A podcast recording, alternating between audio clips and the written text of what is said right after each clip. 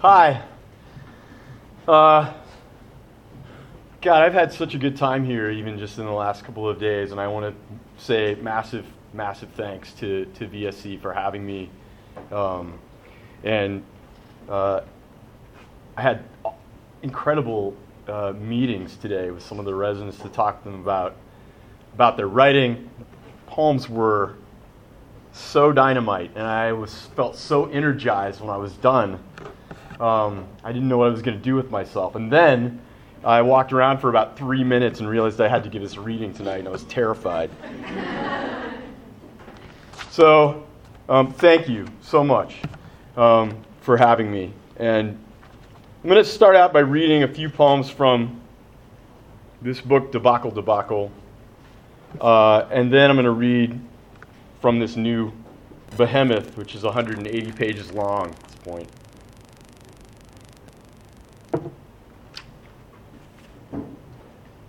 Upon seeing again the thriving,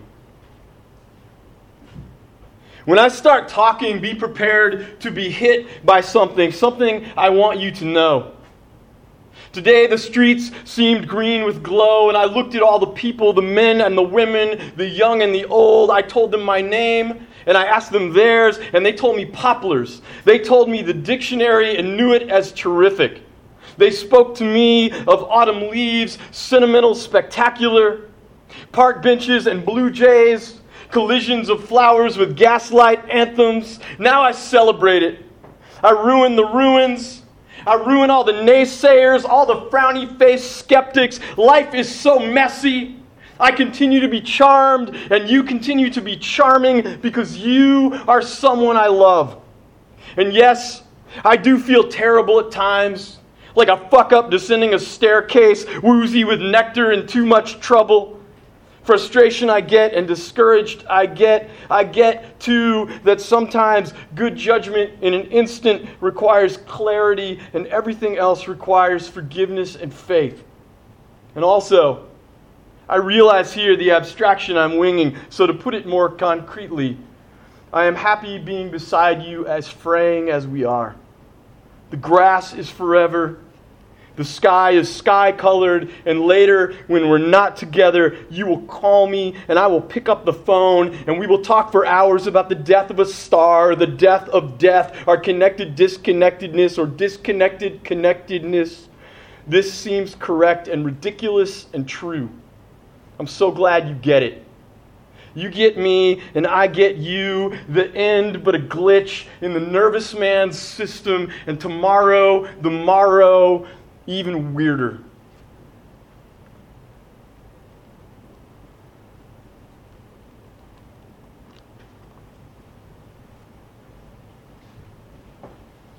In memory of somebody else's feelings. When I remember somebody else's feelings, I want to be warmer, in love with October, and located somewhere specific my kitchen with the bright light windows letting in, or my back porch with its view of the two big maples, or right here surrounded by notebooks and book books, mechanical pencils, postage stamps, that letter on the coffee table that I have to mail to Jane. I have to mail it yesterday. Oh, yesterday, and all those swirling feelings, she called to say that New York's been a massive adjustment but now she's playing music in a band. She can't remember the name, but the way it suddenly seems like there's too much work work and not enough living beyond the rips in time and space. Huh? I'm not sure what she means by rips in time and space, but she sounds anyway like fireworks displaying their exuberance in the sky over Brooklyn in July. So metaphysics, physics are all right by me. Whatever works, works, and whatever doesn't should take a cue from Triceratops and forget about it. Be a fossil. Be a bygone. Be a wallpaper pattern in the heavy duty silence. Jane will work less and play more her accordion. On the other hand, Nate will write poems in his car thinking of Allen Ginsberg and Frank O'Hara and what the self has to offer other similar selves when it gasps or blusters or offers up a hand to somebody fallen through the ceiling or just fallen from tiredness, describing a leaf or a bird as it's singing something cloudy all its might. We love the birds because they defy gravity, but also they are nasty. They are covered in oily feathers and lice and fussy Latin phrases. They are just like us when we get down to it and face the music which shakes the interstate and somehow also makes us light. Nevertheless, our flights are only fancy or lost in the guts of some roaring hunk of takeoff and landing and trying not to die. But those aren't Nate's worries. Those worries are mine. Nate's in his auto on automatic pilot, feeling ebullient and saying so without fear of reprisal, without a care in the world what the cynics will expect. They can say it's sentimental, but it won't make any sense. What does a critic really know about feeling? Especially somebody else's. Especially yesterday, my wife came home from work exhausted. My daughter pulled Hazel's hair on the playground. I sat around all day with my dumb, broken foot, wishing I was a man with two feet on the ground, two wings in the bluing, this living room, my prison. Today it's raining and nobody's near me, yet I am reflecting on the feelings of my family, my friends in their long distance. And yes, of course, I'm thinking about myself, as unformed and rubbery and shifty as I am. I am, I am an inconsistent person. I live for contradiction, for the strange new arrival, the mistake, the failure, the marvelous conversation, the pain in my nervous, the electrical heartbreak of everything terrible and beautiful about being. I say things to people, and they say things to me, and we are moved to each other, to dispersion and connection, of fusion and dismay. The world isn't too much with us. Nothing is too much. Nothing is too crushing, too joyous, analytical, or pounded through our skulls, our skin, awake, asleep, and ever in between our dreams. To remember someone else is to remember oneself. And to remember oneself is to be a self in motion and potentially alive to the possibilities of living. This is what I think when I remember your feelings. And I bet that when you remember my feelings or somebody else's feelings, that you do this too, face to face with yourself. And think about one thing leading to another, one person to another, one line to make a difference. I bet that's the case when any person pays attention. I feel like that's right, but I don't know. So, as I mentioned in that poem, uh, most of this book was written after I uh, had broken my foot in a, in a freak poetry accident in Dean Young's bathtub. And I had a lot of time to sit around and feel sorry for myself. Uh, and my friend Nate Pritts was like sending me poems every morning and prompts so that I would have something to do while I laid there on the couch feeling sorry for myself. And one day he sent a poem called In Memory of My Feelings, which was an imitation of Frank O'Hara's In Memory of My Feelings. And then I wrote back to him in memory of somebody else's feelings. This is called To You at 40 from me right now.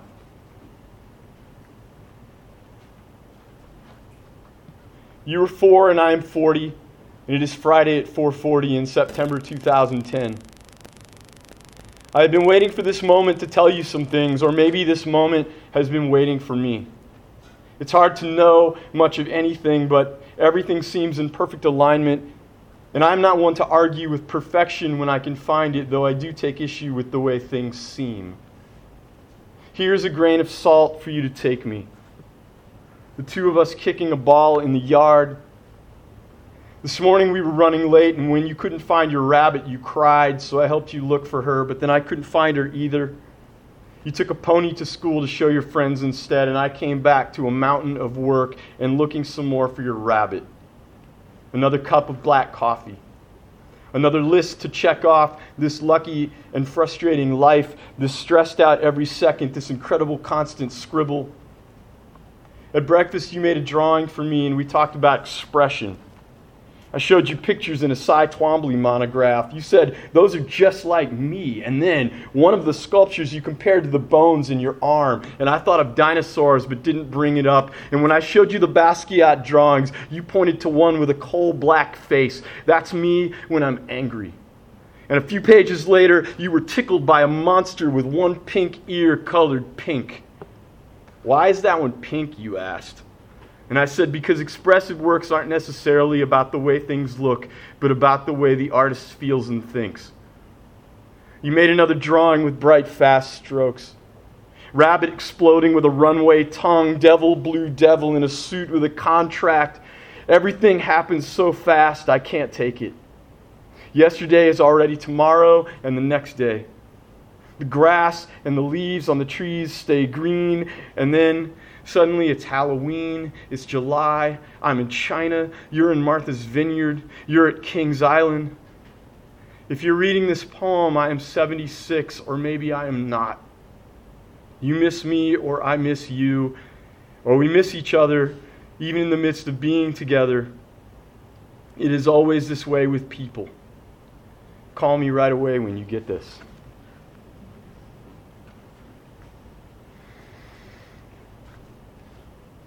I always like reading that poem, and I remember that day like really vividly. Um, looking for the rabbit. I mean, a lot of times, you know, I'm not a poet who like sits down with something to write about. Like I don't have things that I'm going to write about. I sit down and I I start describing like what's on my desk or like what just happened in the last 5 minutes and I see where that takes me and hopefully it takes me to something that I had on my mind that I had no idea was on my mind. And with that poem, I mean, I always think of that, that day with like sort of great find, fondness. But then whenever I read it, I realize how dark it is. Um, my daughter's seven now. She will, she will show up many times in these poems.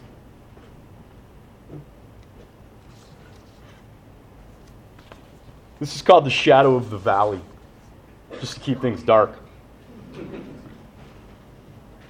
Is everybody doing okay? Yeah. All right. The shadow of the valley. The shadow of the valley is a placeholder for the valley. A reminder that a body stands between those stands of bleachers or this stand of trees or the neighborhood watchers standing around watching birds fly back and forth from their nests to the gardens in every Westwood neighborhood, all the while casting shadows that somehow don't look like birds, but like people wondering what's going on. Like Marvin Gaye in his song, What's Going On, from his album of the same name.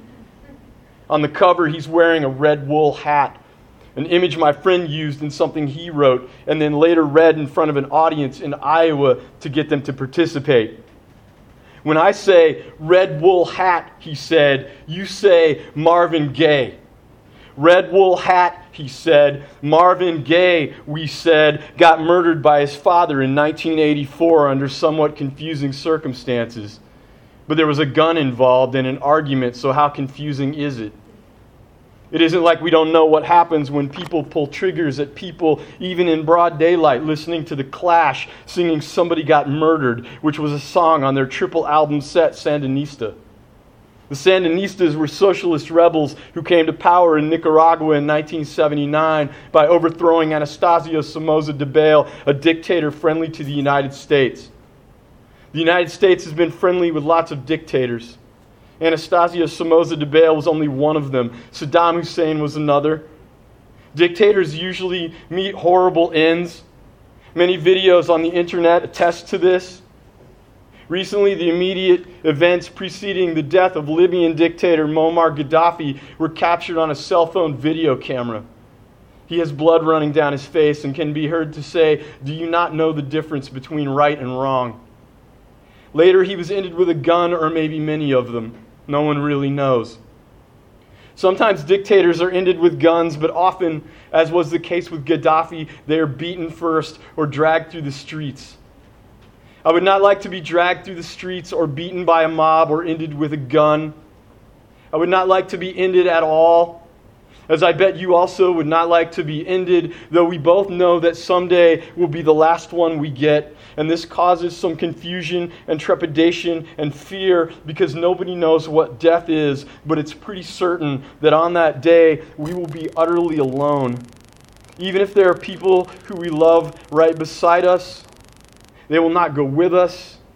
If we're lucky, they will sing us an old favorite song or open a window so we can listen to the birds.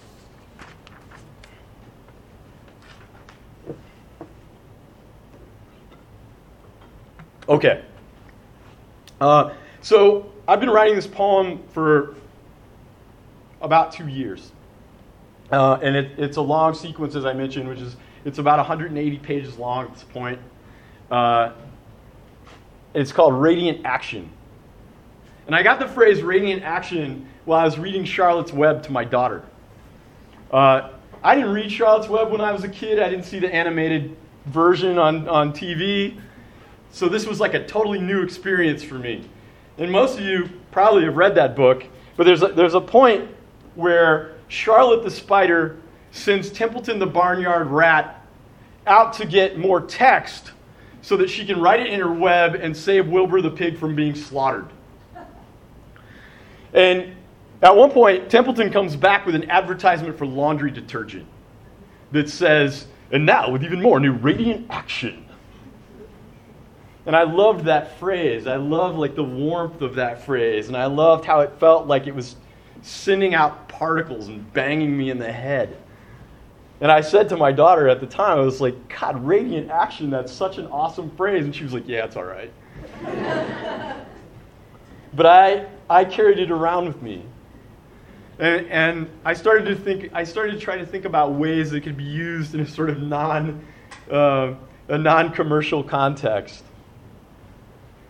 And after a while, it sort of occurred to me that like anytime you go to a poetry reading or you make a work of art or you come to something like this, you commune with people, right? You're, you're engaging in or maybe even perpetrating a kind of radiant action. Like you're going to you're going to say things, people are going to say things to you. Things will happen as a result of somebody like viewing your work or, or hearing you read, and you never know what will happen.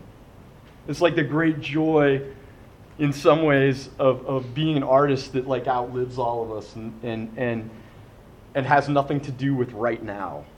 It has to do with like what happens after.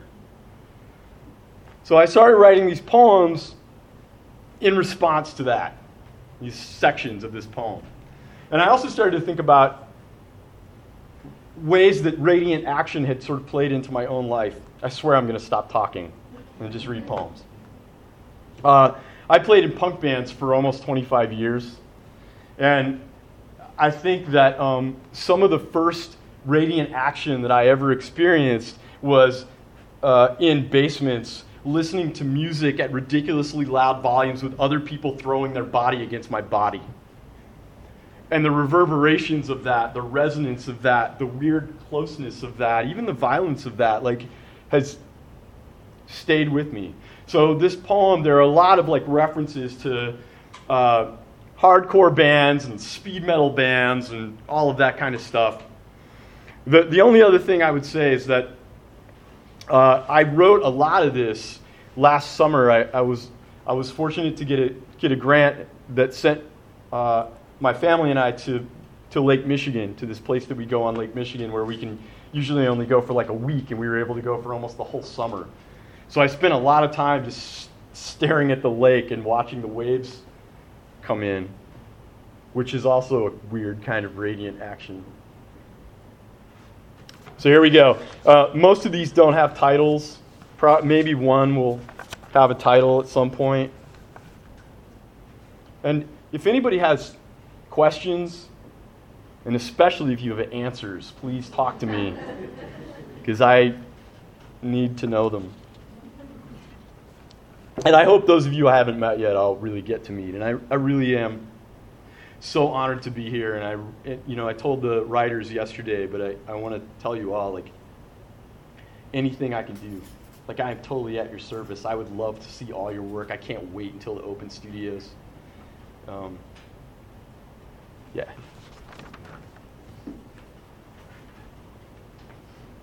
my inhuman being, adrift in contradiction. Why align oneself with anything limited? One can take a whole great lake in one's mouth. The robin in the nest outside my window with her eggs. Right now, outside my window with her eggs in the rain. Inside, my books break a sweat just to whisper ordinary language, how to do things with words, how to discover the ghost in this machine. Under its skin is a pomegranate seed. We plant it in Afghanistan and grow it up and teach it to read the looks on the faces of children. Constellations. The devils are in me. The angels are in me. Cat piss couches and sweet kerosene in me. My mind crushes everything. I crush a can on everyone. I fall in love in every dream, in every single poem. I die of exposure and heartbreak and aestheticity, that quality of art that reminds us we're alive, that fills us with desire and empathy and light, the engine of beauty, the song of the sublime. In fact, my ears are ringing. I'm at work to wake up typing. The bells of the church up the street care to chime. And later, peppered bacon I will wrap around a scallop. I will get a good sear on it. I will think about the ocean, the pig in its sty. Anything worth saying can be rendered as an aphorism, might itself be an aphorism, just so you know. My phrase of the moment is radiant action in love with the sound, in love with the sound, the pulse that beats, the breath that flows, and we'll scream along. The anthem goes until our hearts stop.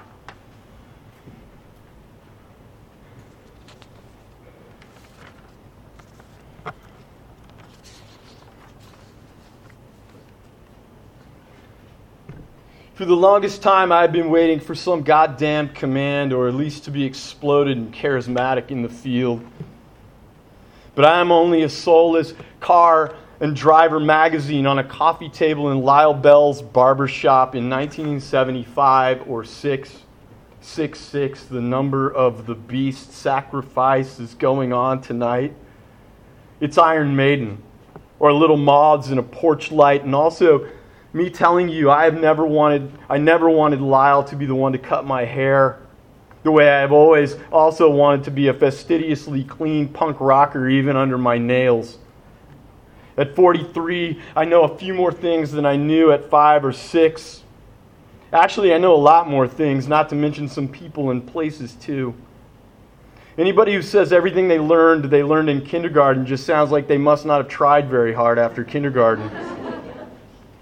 Back then, George was the one who cut my hair. Lyle was too loud and too close to the ear. I remember one time crying in his chair with a tarp over my head. Really, it wasn't Lyle's fault. I was a weird little kid, and the bell in his name kept ringing the second coming. I never knew George's last name, not even after kindergarten. He was friends with my father and grandfather. He cut their hair. But sometimes Lyle Bell would cut their hair if there was a long line of men against the wall waiting for George. It's funny. My grandfather Hart met my grandmother Hart in a mental institution where he was a barber and she was a laundress. Before that, she taught school in a one room schoolhouse. I met my wife Melanie, who's an art teacher in a record store, which sounds really retro and cool, as in a place that sells black and variously other colored vinyl records and pot smoking equipment. But they sold CDs, which are inferior in every way to records, though not as bad as MP3s, which don't even exist. Have you ever held one in your hand? Have you ever looked it in its grooves? It's not even cotton candy, it's just invisible, man. Melanie teaches at a giant school with many rooms, and she has one all to herself. It is not a house, and the children are not her children, they are her students. Every year, one of them decides to use the scissors to cut the hair of one of his or her peers. It makes a mess, and they all go home looking like 19th century mental patients or Eddie on the cover of any Iron Maiden record, especially Piece of Mind, where he's chained up in a padded cell wearing a straitjacket. One would think the chains sort of negate the whole purpose of the padding. Metal's great, And I don't mean that ironically. I mean it has power, second only to punk, but it's also overblown and radioactive from the barrel of a gun. It's never too late to get serious. My gray hair is here to stay. My grandfather died in 1988, but my grandmother lived on nearly 20 years more, much of it in a nursing home where she didn't know her name. Sometimes terror even happens in my dreams, as it does in the world, both asleep and awake. Fame is the noise one makes in one's time. A baby starts crying, so a window must be open, and now its cry is famous. I am mostly, if not already, gone. Last night, a beetle walked the length of my arm. An uproar ensued, and my hair grew exponentially. I ran toward the light, but I couldn't wake up, and the generals just stood there looking baffled.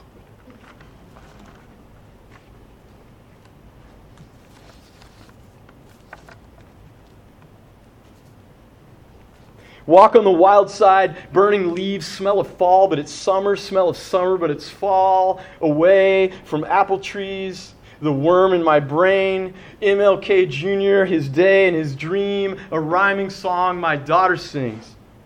And then I go back to the noises. Man in broad daylight comes to meet in the street. Agnes hears it at school from another kid whose parents are clearly idiots for letting their first grader look at images of a man with blood on his hands, brandishing a butcher knife, etc. Now Agnes is afraid to go to sleep. What if a man cuts my head off with a knife, she wants to know, and I tell her it won't happen because it won't. But of course, and I don't tell her this anything is possible, even the unspeakable. I can't make it better, but I make it better for her. And she goes to sleep snuggled up with her lion, the one that Dean and Laurie sent her when I was gone so long in Texas, August to December. I love so much the irrational in art, but hate so much when it ruins someone's life. Not the irrational in art, but the irrational, relentless, butchered in a London street. There are no good reasons, so no way to explain it. People are angry and I can understand it. I too look wildly about. But then I remember the small and large happinesses. Still, I don't want to be part of the exclusion, the divisiveness I want for the lives in the air all around me. MLK Jr., his day and his dream.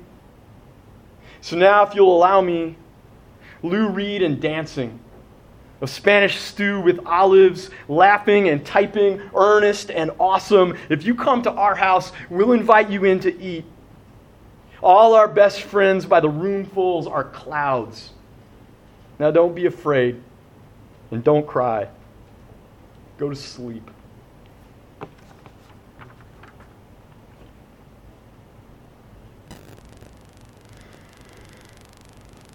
Now that I'm over the famous necromancer and have finished my Sunday run, I've cracked my life into black pepper or cracked black pepper into my life.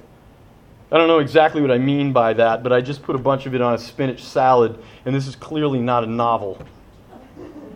Writer David Markson died in his bed in New York City 2010. The necromancer is either from Shakespeare or Slayer, I'm not sure which. Jeff Hanneman, one of Slayer's guitarists and a founding member of the band, died this year, either from complications of necrotizing fasciitis contracted from a spider bite or alcohol related cirrhosis of the liver. This just in cirrhosis of the liver. Kind of disappointing given Slayer's connection to Satan. You'd think the fallen one could make death a lot cooler than cirrhosis of the liver, especially for a rock star. In one scene of Dante's Inferno, Dante the pilgrim and his guide Virgil see a sinner coming toward them, but a snake darts out and strikes the sinner's neck, whereupon he flares up and turns into a heap of ashes. Then the ashes gather back together in the shape of a man. Meanwhile, all of this is coming together in the shape of a poem, and my daughter Agnes and her friend Hazel are digging up worms in our backyard, then putting them in jars with more dirt and pink flower petals. I asked them if they would like to be dug up and put in a jar with dirt and pink flower petals, and the answer, with a lot of giggling and squealing, is a resounding yes.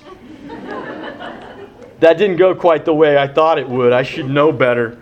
Both of them are six and already know everything. This life of black pepper, necrotizing fasciitis, a jar of pink flowers and earthworms and dirt. Little children are not afraid to get down in the dirt, but I am afraid to get down in the dirt, to get down in the dust near the city of Dis, to gather back together in the shape of a man, only to be struck there again and again. Black holes surround us with ecstatic possibilities. Shut the hell up. Keep going.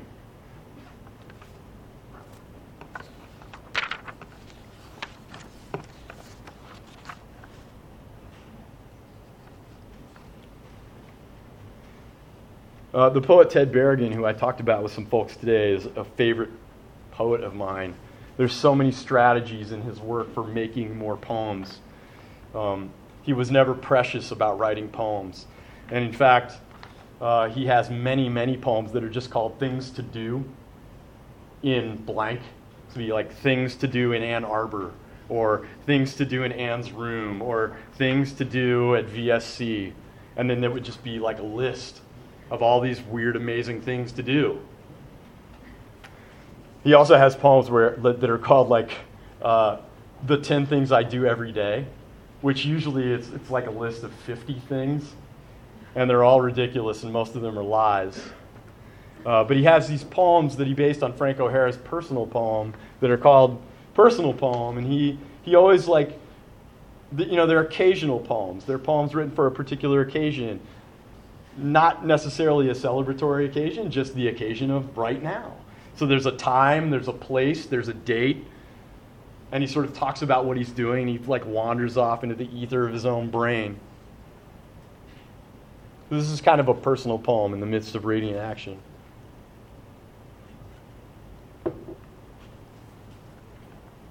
Over the gray ba- over the gray brown, soon to be green hills of Ohio, I slink around a slotted cow. I clunk around a razzle dazzle. The sun burns down a couple of useless, probably derelict houses. It's a prophecy, I bet. Cincinnati better wake up and smell the disinfectant, and my friends better realize how unreliable I really am an arsonist.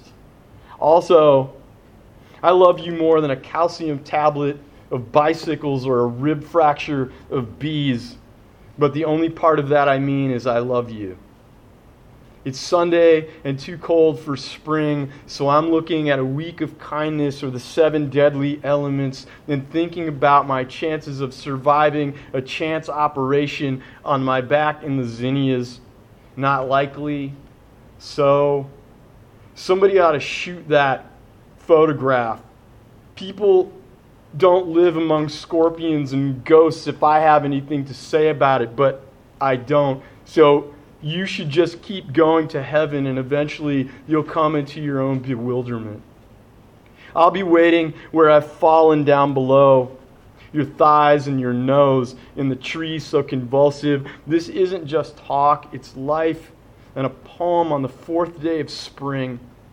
I wrote it to you softly with intimate knowledge of your intimate things. I open a beer, I open a beer, I open a beer in bed, wildly hopped with tangerine. The birds and the bees come swarming our hair. This personal poem is number 13. This personal poem is lucky.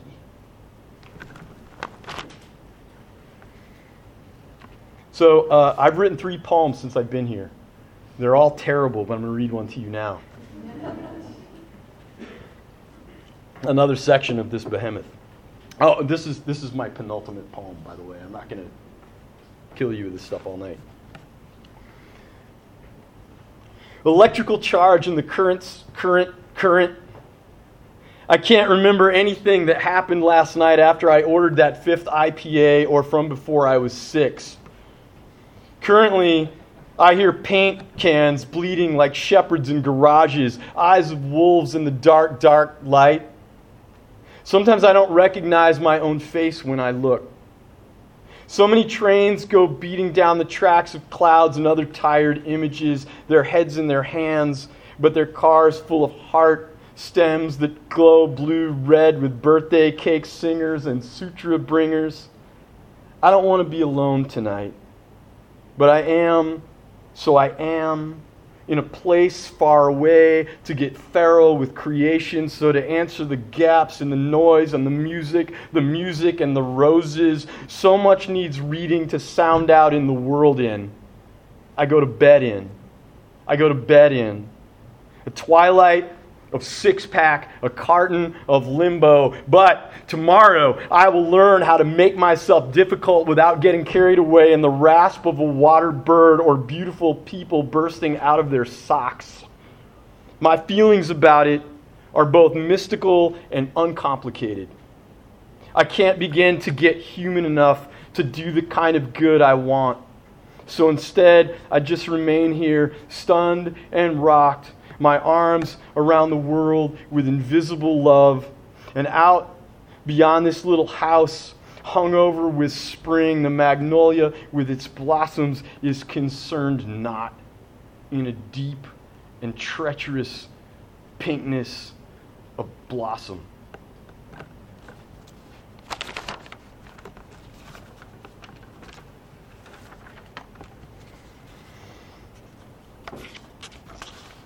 Oh, wow. I messed up. What time is it? All right. I actually have two more poems, but I'm only going to read one. And uh, I'll read the other one to anybody who wants to hear it right up against your head.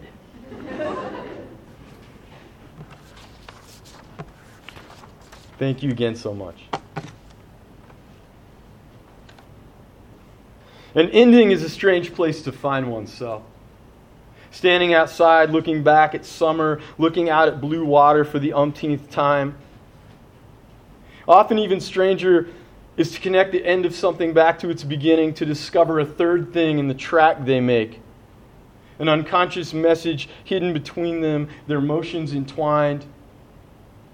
When I connect the beginning of this to its end, I get an ending is a strange place to find oneself. Or knuckleheaded jumble, or I stumbled into the phrase radiant action last year while reading Charlotte's Web to my daughter, and then a sort of wannabe beatific radioactive blur and a sound like gravel in the throat of a blue jay howling about being a living thing forever while staring at the Great Lake, Michigan, and worrying about the future. So the blue jay is actually me.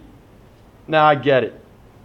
And besides all the worrying, I'm wondering about heaven as a metaphor, of course, since I don't actually believe in heaven, but I'd like to, and hoping that someday someone will recognize themselves in this, and it will be as if a great blast of electric light came into whatever darkness they possess, and as a result, they will be spurred to their own furtherance, their own thoughts, the discovery of their own sources of energy, their own new works with beginnings and endings entwined and entwining, revealing better than I ever will the history of this life, what it means to be awkward in awe, to be human in our time, to love one another with perfect abandon, with total resolve, descriptions of descriptions of waves forever breaking in to each other. We break against each other like clouds in the sky. Energy can be created and destroyed.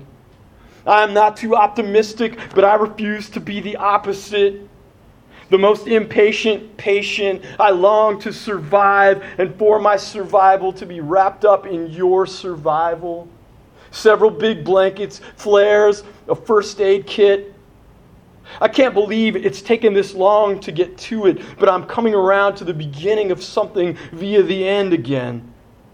I'm reminded for some reason of Indian summer the early California post hardcore band, not the season of beautiful and crushing leaf color. The band has a song, Woolworm. Or rather, their fans call it Woolworm, or sometimes Angry Sun because the band didn't title its songs. Do you know the song? If you don't know the song, it's okay. I can still make my point. You can still come to know it.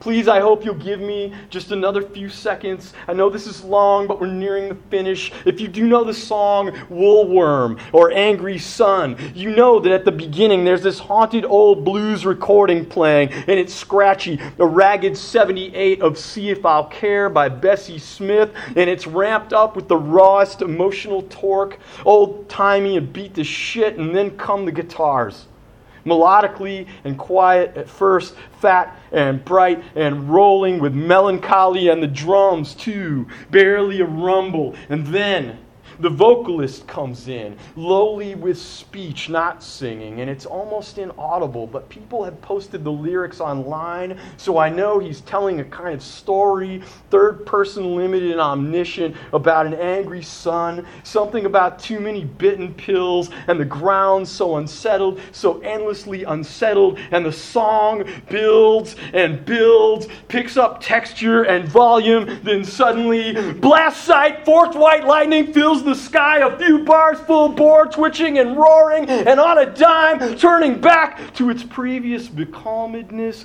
Mostly bass guitar this time, a few trebly notes from the lead guitar, and the vocalist again talking, still melancholyly, the sound almost half heartedly, about the angry sun and time spent moments in gravity, and racing, racing, yelling softly, but again the music begins to build, led by the drums. The sleeves roll up, the doors start to crack, a few raindrops peel off, and then all at once the downpour of heaven at war, drum smash guitars, the highest heights of high volume, and torrential screaming vocals. This is the moment, this is the moment. I am the angry son. And with that I, the point of view shifts in the lyrics, and the yelling goes on, intensifies what seemed an observation observation becomes an admission, a wounded declaration, ferocious with astonishment. The noise finds its passion, its unalterable direction, so many angles and edges and racket. Then one final measure, a wave of exhaustion, and without any warning, the wilderness closes up, falls away into cottony reoccurrence, blue Bessie Smith, and speaking in a whisper. This is the moment this is the moment. Start with the blues, build to a scream, end with a whisper. Start with the blues, build to a scream, end with a whisper. This is the moment. This is the moment. Tough and fragile. The meaning falls out.